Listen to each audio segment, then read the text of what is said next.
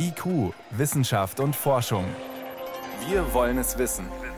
Ein Podcast von Bayern 2. Ich finde das ganz furchtbar. Wenn man so rausguckt, dann sieht man, dass es den Leuten schlecht geht und dass die im Keller sind und sehen, dass sie ihre Keller wieder äh, auspumpen. Ne? Ich finde das schon ziemlich furchtbar. Diesmal hat ein Sturzbach regelrecht die Türen des Kellers alle ausgehebelt, von der Eingangstür bis zur Tür ins Haus. Es kam so plötzlich, dass eine Vorsorge gar nicht mehr möglich war.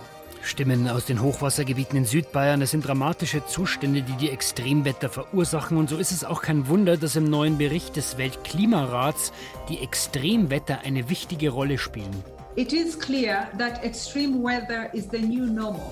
Also extremes Wetter ist das neue Normale, sagt diese Mitarbeiterin des UN-Umweltschutzprogramms heute bei der Auftaktsitzung des Weltklimarats. Mehr dazu gleich. Außerdem klären wir, ob unser Abwasser als Corona-Frühwarnsystem taugt und warum die Pandemie vielleicht dazu beiträgt, dass Antibiotika bald schlechter wirken.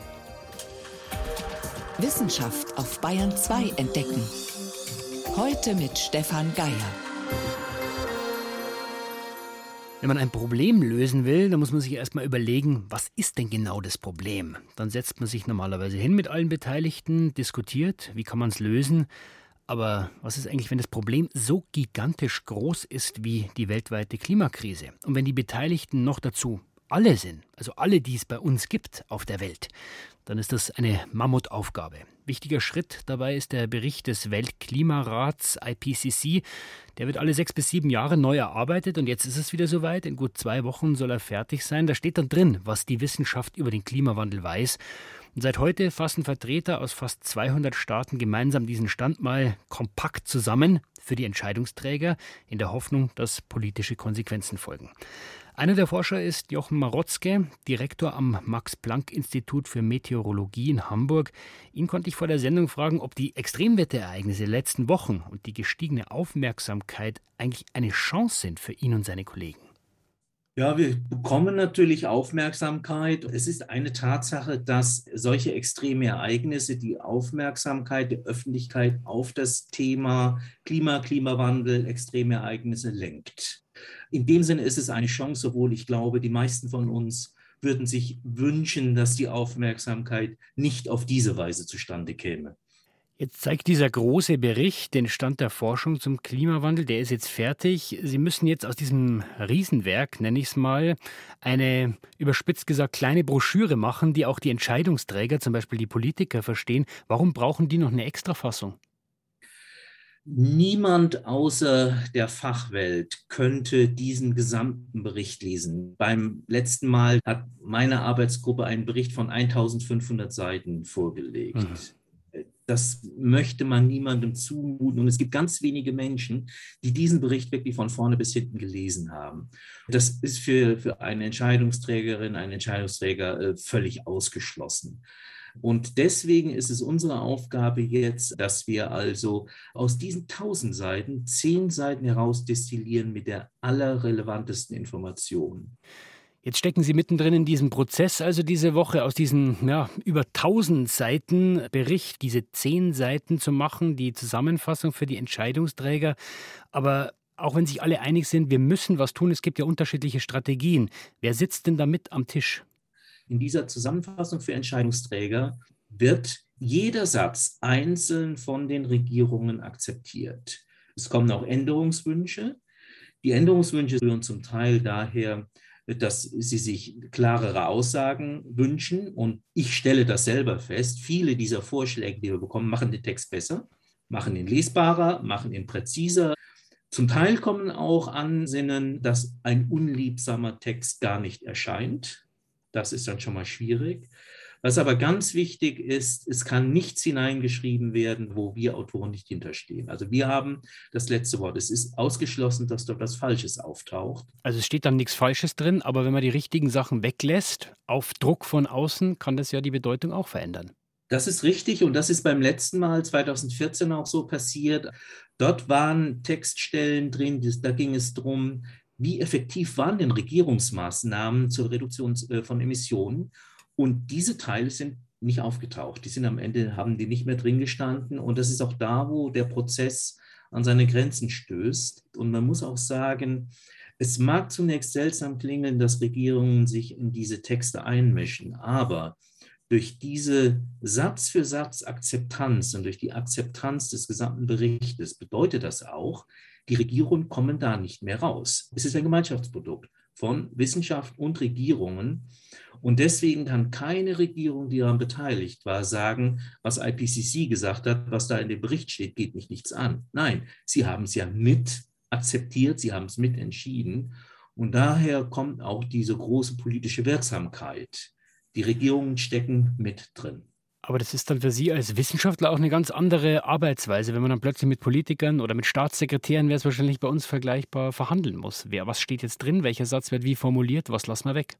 Ja, also die Arbeitsebene wirklich, ich glaube, die typischerweise Abteilungsleiter aus Ministerien. Es ist eine sehr, sehr andere Situation und die von uns, die das zum ersten Mal mitgemacht haben, ich glaube, sie, sie erleben auch erstmal so einen gewissen Praxisschock.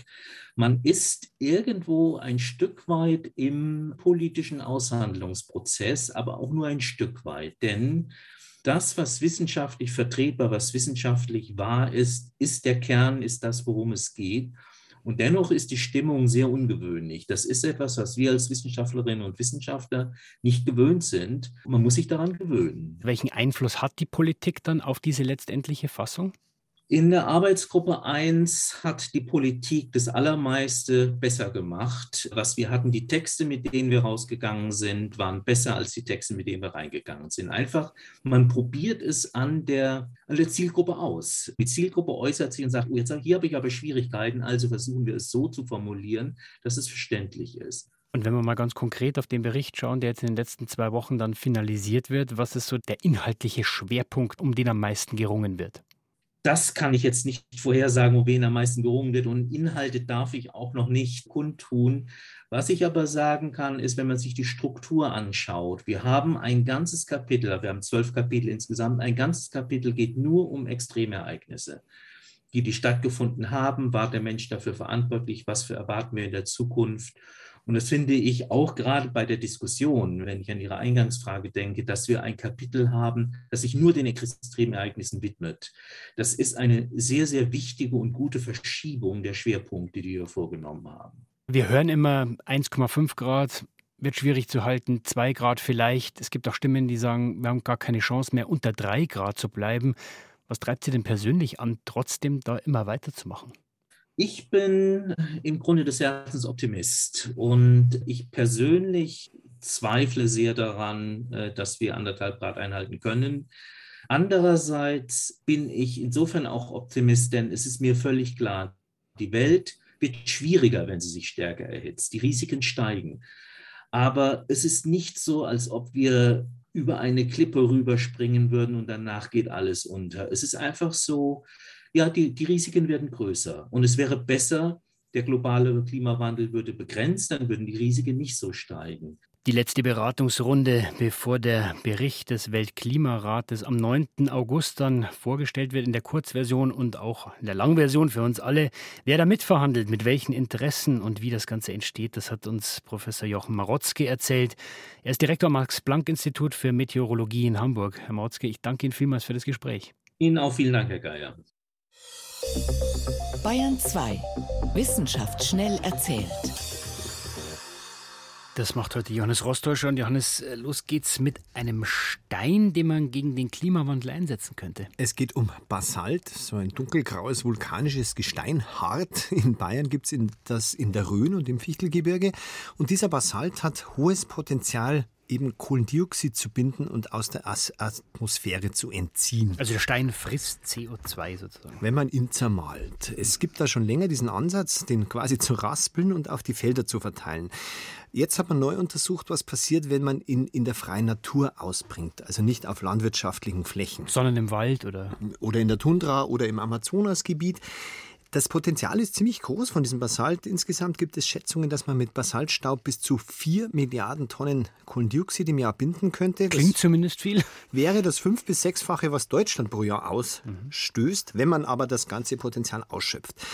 Und es hat auch noch den Vorteil, dass es die Fruchtbarkeit erhöht. Also die Pflanzen wachsen besser, binden auch mehr CO2, ist also auch ein Dünger und das hat gleichzeitig wieder den Nachteil, dass es Ökosysteme verändert. Also wie wenn man die Magerwiese düngt quasi. Man hat ja auch einen wahnsinnigen Energieaufwand. Also ich muss es ja zermahlen, ich muss es dann auch verteilen. Das ist auch ein Problem, wobei die Forscher sagen, das Zermahlen ist vernachlässigbar, aber das Verteilen tatsächlich ist ja klar. Also beim Flugzeug ist es zum Beispiel so, wenn der Radius 450 Kilometer für das Flugzeug überschreitet, um den Basalt auszubringen, dann wird die Bilanz negativ. Mhm. Aber bis dahin wäre es wirklich ein, ein, eine potenzielle Möglichkeit. Die Kritiker sagen, unbedingt als Möglichkeit nutzen, aber zunächst halt nur in der Landwirtschaft lieber. Wir gehen zu Long-Covid, Corona. In Großbritannien hat man jetzt die Auswirkungen auf die Gehirnleistung von Corona-Erkrankungen untersucht. Mhm. Es gibt ja wieder, immer wieder Berichte von Erkrankten. Wir haben Wortfindungsstörungen, das Denken ist langsamer, sowie so ein Nebel im Gehirn. Und das hat man jetzt in einer Untersuchung mit mehr als 80.000 Briten, denen hat man gar nicht gesagt, dass es überhaupt um Corona geht, aber es waren halt eben Erkrankte dabei, wirklich genau untersucht und das Ergebnis, die Gehirneinschränkung ist bei gängigen Tests klar messbar. Nämlich wie? Also wer tatsächlich schwer erkrankt war, sogar beatmet worden ist, hat einen IQ, der ist um ungefähr sieben Punkte verringert. Sieben Punkte ist schon einiges. Ne? Das ist wie wenn man zehn Jahre älter geworden ist oder einen Schlaganfall gehabt hat. Man muss allerdings dazu sagen, dass auch bei anderen schweren Lungenerkrankungen so etwas beobachtet wird. Allerdings haben auch Menschen mit leichtem Verlauf messbare Einschränkungen und da hat man jetzt den Vergleich nicht, weil das bei anderen Erkrankungen einfach noch nicht entsprechend untersucht worden ist. Aber es macht auf jeden Fall was mit dem Gehirn, das ist nicht eingebildet. Es ist nicht eingebildet, man kann es wirklich messen. Und jetzt gehen wir in die ja, eine der schönsten Städte Europas, nämlich Venedig. Bisher geht man davon aus, dass Venedig nicht auf eine Römersiedlung zurückgeht, sondern erst vor ungefähr 1500 Jahren vom Mensch Festland aus besiedelt worden ist, Menschen auf der Flucht vor den Hunnen, vor den Langobarden. Und vorher war es unbewohnt? Ja, es hat so Etrusker, seit der Etruskerzeit Fischer gegeben, aber jedenfalls sagt man keine Römer. Mhm. Aber dem widersprechen jetzt Funde vom Boden des Treporti-Kanals. Das ist jetzt kein Kanal in der Altstadt, sondern eine mehr oder weniger natürliche, ziemlich breite Wasserstraße. Und da hat man in fünf Meter Tiefe große Steinplatten gefunden, wie sie für Römerstraßen typisch sind. Und zwar auf einer Länge von immerhin 1200 Metern. Also war doch jemand da. Vermutlich Römer. Und das war vermutlich vor 2000 Jahren oberirdisch, ein alter Strandkamm. Und das macht jetzt einen ganz anderen Fund auch auf alte Amphoren und so Zeug, das man immer wieder in der Laguni gefunden hat. Man hat gedacht, es wäre reingespült gewesen, aber offenbar hat es wirklich schon in der Römerzeit großflächige Siedlungen in der Laguni gegeben. Also muss man Teil der Geschichte wieder umschreiben. Vielen Dank, Johannes, für die Meldungen.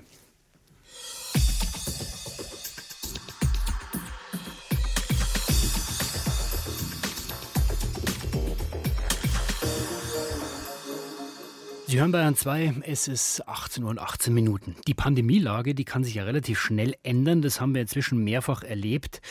Wie viele Menschen neu infiziert sind und welche Maßnahmen folgen müssen, immer zählt ja diese eine Sache. Ja, man will so früh wie möglich erkennen, in welche Richtung es geht. Steigen die Zahlen, vielleicht weil es lokal einen Ausbruch gegeben hat oder weil viele Menschen aus dem Urlaub zurückkommen oder gehen die Zahlen wieder runter.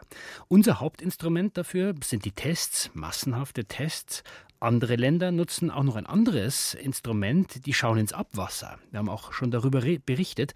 In Deutschland ist es allerdings offenbar schwierig. Aber warum eigentlich? Helmut Nordwig. Wer mit dem Coronavirus infiziert ist, scheidet winzige Stückchen von dessen Erbgut aus. Sucht man im Abwasser nach ihnen, kann man sich ein Bild davon machen, ob SARS-CoV-2 in einer bestimmten Gegend vorkommt und wie verbreitet es ist. Einige Forschende haben schon im März 2020 mit solchen Untersuchungen begonnen, zum Beispiel Kevin Schaefer, der die Abwasserbehörde des Großraums Milwaukee im US-Bundesstaat Wisconsin leitet. Uh, ich hatte keine Vorstellung davon, was das auslösen würde. Inzwischen sind viele Wasserbetriebe in den USA diesem Vorbild gefolgt. Nur ein Beispiel. An der Universität von Arizona wird regelmäßig das Abwasser der Wohnheime auf dem Campus untersucht. Und überall zeigen sich die gleichen Ergebnisse wie hier in Wisconsin.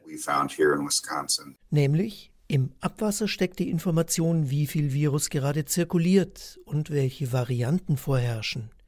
Und das bereits etwa eine Woche bevor die Zahlen in den offiziellen Testergebnissen auftauchen. Solche Untersuchungen könnten also ein ideales Frühwarnsystem sein.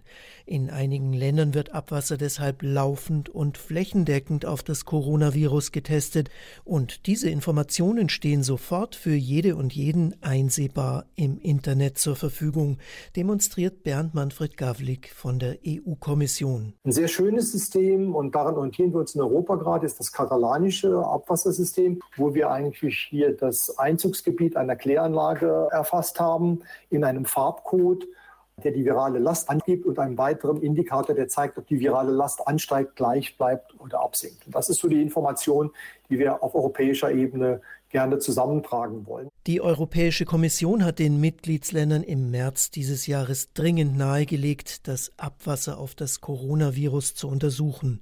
Sie möchte damit Tests an Menschen nicht ersetzen, sondern eine zusätzliche Möglichkeit zur Überwachung von Covid-19 schaffen. Deshalb fordert sie die Staaten auch auf, die Daten rasch an die Europäische Gesundheitsbehörde, das European Center of Disease Prevention and Control ECDC, zu übermitteln. Mehr vermag sie aber nicht zu tun. Abwasser fällt in das nationale Hoheitsrecht. Bernd Gavlik kann deshalb nur auf positive Beispiele verweisen. Die gibt es nicht nur in Spanien. Die Niederlande ziehen sie zu, Finnland äh, ist schon so weit. Das Land Tirol nimmt das sehr stark zur Kenntnis. Was wir in Europa einfach wollen, und deshalb arbeiten wir eben sehr eng mit dem ECDC zusammen, ist, dass die Daten dorthin auch einfließen sollen. Weil wir eben gesehen haben, dass wir schneller größere Räume abdecken können. Deshalb ist diese Zusammenarbeit zwischen den klinischen Daten und dem, was das Abwasser liefern kann, so wichtig. Bisher konnten Gesundheitsbehörden nur in kleineren Einzugsbereichen reagieren, also nach auffälligen Ergebnissen aus dem Abwasser Tests anstoßen und Menschen isolieren, bevor sie andere anstecken und das lange bevor die offizielle Statistik vorlag. Etwa im Kreis Berchtesgadener Land, wo die Werte in einer einzelnen Straße plötzlich anstiegen, ein illegales Fest war die Ursache. Auch in Dänemark haben Forschende einzelne Ausbrüche frühzeitig entdeckt. Dort werden nun ab August regelmäßig Proben von 230 repräsentativen Kläranlagen genommen. Momentan zeigen die Abwasserdaten der Pilotprojekte dort allerdings überall viele Fälle. In Dänemark liegt die 7-Tage-Inzidenz zurzeit bei 120, berichtet Sophie Midgley von der dortigen Gesundheitsbehörde. Nützlicher wird die Untersuchung, wenn wir wieder eine geringere Verbreitung in der Bevölkerung haben. Dann signalisieren uns die Daten aus dem Abwasser nämlich, ob das Virus sich irgendwo wieder verbreitet. So ein Signal zeigt an, hier passiert gerade etwas. Und dann können die Gesundheitsbehörden entscheiden, ob sie zum Beispiel die Bevölkerung stärker testen sollen.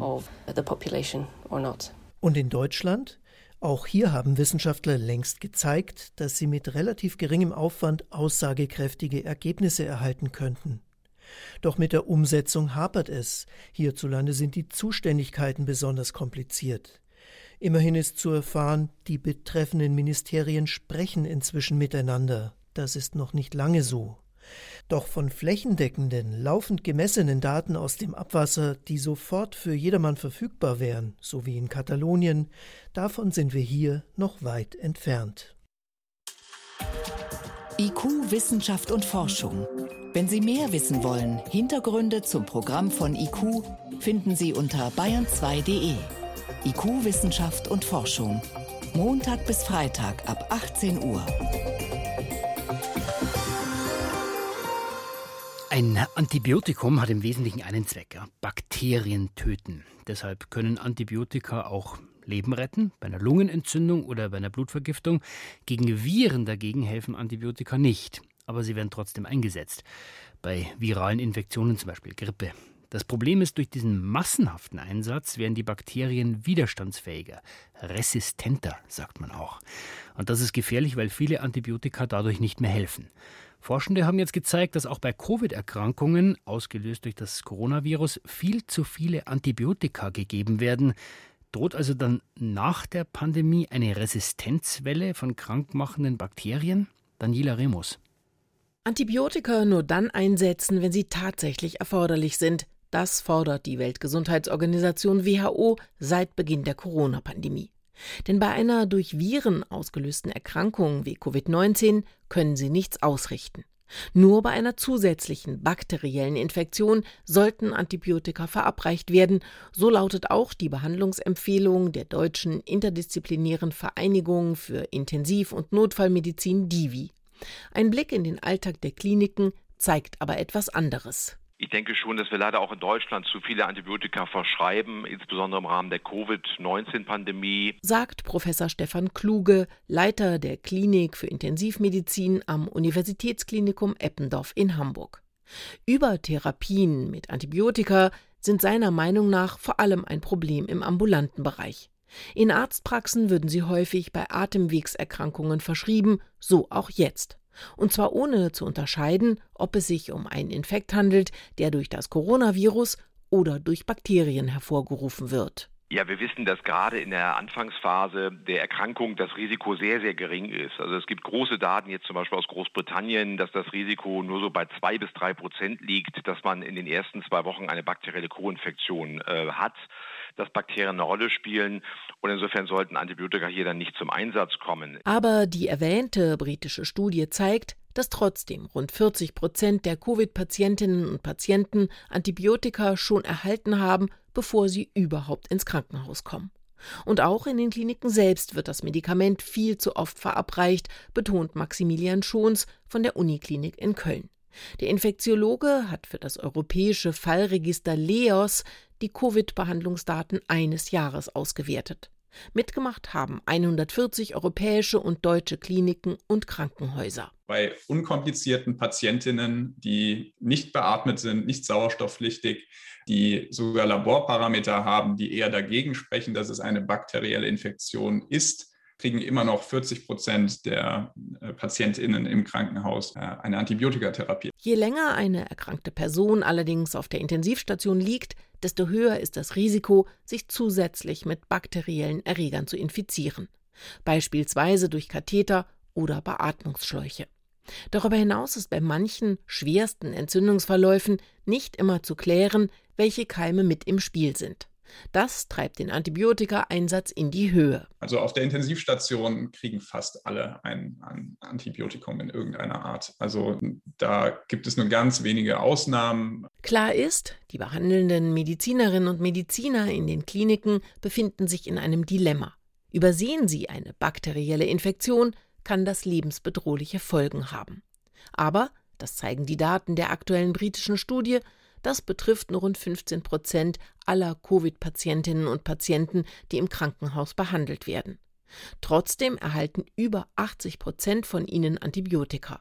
In Deutschland und in anderen europäischen Staaten sieht das ähnlich aus. Einen ähnlichen Trend beobachten wir auch in unseren Daten, aber es ist nichts, was wir jetzt fest untermauern können, weil wir diese Infektionsrate aufgrund von nicht idealen Qualitätsmarkern verworfen haben. Im Klartext, die Datenlage bei den Infektionen ist lückenhaft. Denn während die Therapien und Medikamentengaben in der Regel lückenlos dokumentiert sind, ist das bei den Diagnosen, bei den Befunden und Laborauswertungen nicht immer der Fall. Deshalb lässt sich nicht mit Sicherheit sagen, wie viele Covid-Erkrankte zusätzlich noch eine bakterielle Infektion erlitten haben. Trotzdem ist der prophylaktische Einsatz von Antibiotika problematisch. Denn wie alle Medikamente verursachen auch sie Nebenwirkungen, die den Verlauf einer Viruserkrankung sogar noch befeuern können. Abgesehen davon, dass der großflächige Einsatz von Antibiotika immer mehr Bakterien resistent macht, betont Professor Jörg Janne Fehreschild, Infektiologe an der Uniklinik in Köln und Koordinator des LEOS-Registers. Aber wir hatten natürlich auch schon vor Corona, das ist aus dem Fokus geraten, ne, ein massives Problem mit bakterieller Multiresistenzen. Das ist ein gewaltiges Problem, was wir da vor uns haben und was aus meiner Sicht auch immer weiter zunimmt. Also das ist eines der Themen, die man sicher auch in der Zeit nach Corona unbedingt ganz stark im Blick halten muss. Und offenbar kann man da auch während der Pandemie schon einiges dafür tun. Soweit war es das vom IQ-Team für heute. Stefan Geier war am Mikrofon.